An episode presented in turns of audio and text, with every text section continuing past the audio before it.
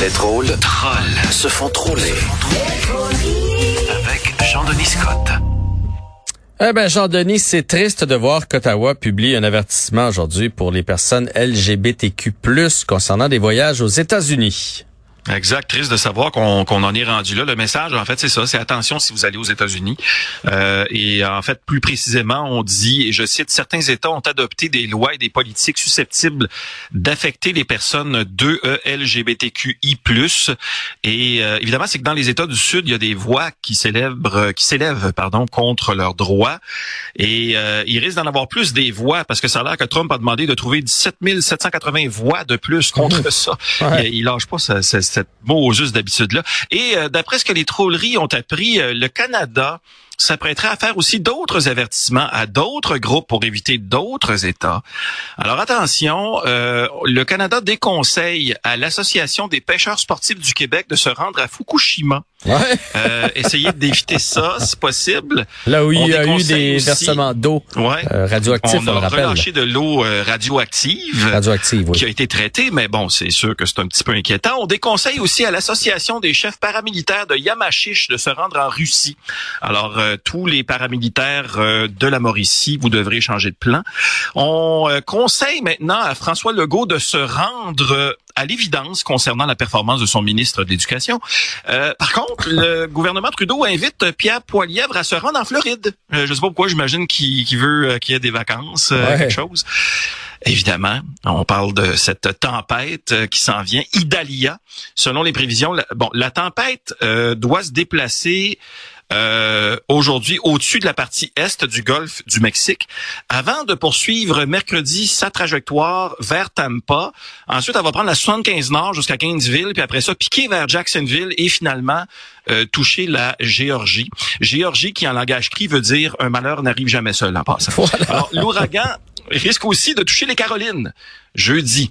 Alors, la seule bonne nouvelle, c'est que peut-être qu'il y a un maudit gros coup de vent qui va nous ramener Côte-Cagnémie à Montréal. Je sais pas, là, peut-être qu'on peut euh, toucher du bois. Est-ce qu'on y tient? On l'espère, on l'espère. Évidemment, euh, c'est en Floride que ça va frapper. Et d'ailleurs, il y a le gouverneur Ron DeSantis qui a demandé aux gens de la côte ouest de la Floride d'évacuer. Et euh, ça devrait bien se passer parce que selon les derniers sondages au national, DeSantis est assez bon pour faire fuir les électeurs. Donc, j'ai espoir, j'ai espoir il y a des chances que ça tout fonctionne. se passe bien. Ouais, puis tu sais, euh, tant qu'à parler de politique, Jeff, et de tempête, revenons chez nous et parlons de Jean Talon. Euh, pendant que, évidemment, tout le monde dit que la lutte va être très chaude entre la CAQ et le PQ, il y a le Parti conservateur qui a présenté un candidat, Jesse Robitaille, euh, qui a l'air très jeune. Qui a l'air très très, très jeune. On dit que c'est un candidat anti-tramway, évidemment anti-tramway dans le sens qu'il n'a même pas l'âge pour acheter un billet de train tout seul. Euh, Robitaille dit que il va tenter quand même de gagner l'élection. Euh, sauf si les bureaux de scrutin ferment passé 8 heures parce qu'il faut qu'il faire un gros petit dodo. Euh, autre observation, Éric Duhem et Bernard Drainville, même combat. Celui d'avoir au moins un adulte par circonscription, c'est pas facile.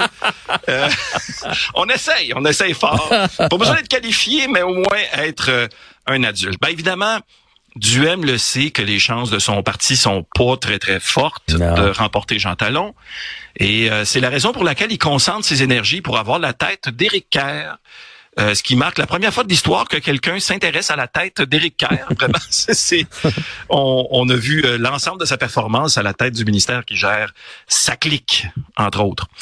Euh, nouvelle en rafale maintenant, si tu veux bien, Bien Jeff. Euh, il y a un des cadres de Microsoft qui a averti que le développement rapide de l'intelligence artificielle risque de reproduire les erreurs commises par les réseaux sociaux.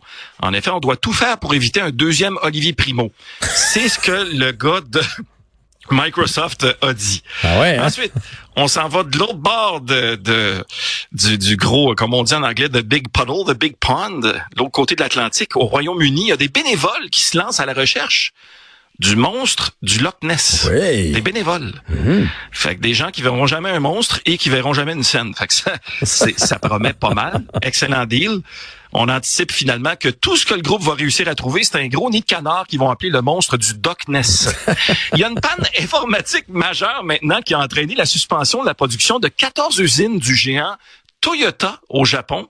Aujourd'hui, le manufacturier nippon affirme qu'il euh, il soupçonne pas que c'est une cyberattaque pour le moment. Par contre, il y a un sous-contractant qui aurait été euh, aperçu en train de renverser dans un ordinateur le contenant d'un verre sur lequel était écrit Fukushima dessus. Ah, ah, ah, Alors, c'est une rumeur. Ça se peut que vous ayez des Toyota qui euh, brillent dans le noir. On verra la suite. Là, euh, quelle heure il est là? 17h15 à peu près? Est-ce Oui. que vous vous apprêtez à aller à la table? Si oui, je m'en excuse. Il y a des médecins en Australie qui ont annoncé qu'un verre, et là je parle d'un verre dans le sens de verre dans une pomme, là, Mhm. un verre donc, parasite qui généralement euh, est plus à l'intérieur des serpents dans ce cas-là, a été découvert pour la première fois sur un être humain, extrait vivant et se tortillant du cerveau d'une Australienne pendant une intervention chirurgicale. Mais euh, selon ce que mes recherchistes ont pu découvrir, l'histoire s'est avérée inventée de toutes pièces. En effet, on a découvert que le médecin qui avait découvert un verre dans la tête avait un verre dans le nez. Ah. Mais bon, c'est toujours une nouvelle. Je ne sais pas si euh, qui a raison entre la nouvelle euh, vérifiée, euh, vêtée et tout ça, ou mes recherchistes bénévoles eux aussi des trolleries. En terminant, est-ce que c'est un phénomène qui se répand? On ne le sait pas. Mais il y a un article de l'agence France Presse qui nous apprend qu'il y a de plus en plus d'influenceurs qui sont payés pour faire la promotion des géants pétroliers. Et il faut dire que, bon, c'est toujours drôle de voir des influenceurs qui essayent de passer leur message subtilement dans leurs vidéos. La pub, de façon subtile, c'est pas toujours subtil. Hey, là, faut que je vous raconte ça. L'autre fois, je revenais du Petro-Canada.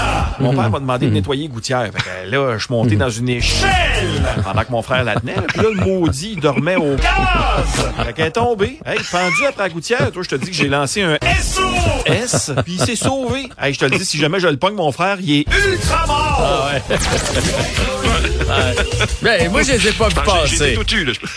mais non, mais non, c'est sûr. Il te manquait pétrole, Maurice. Oui, c'est ça, Pétro T, j'ai j'ai pas réussi. Salut, Jean-Denis. Bye bye. Bye.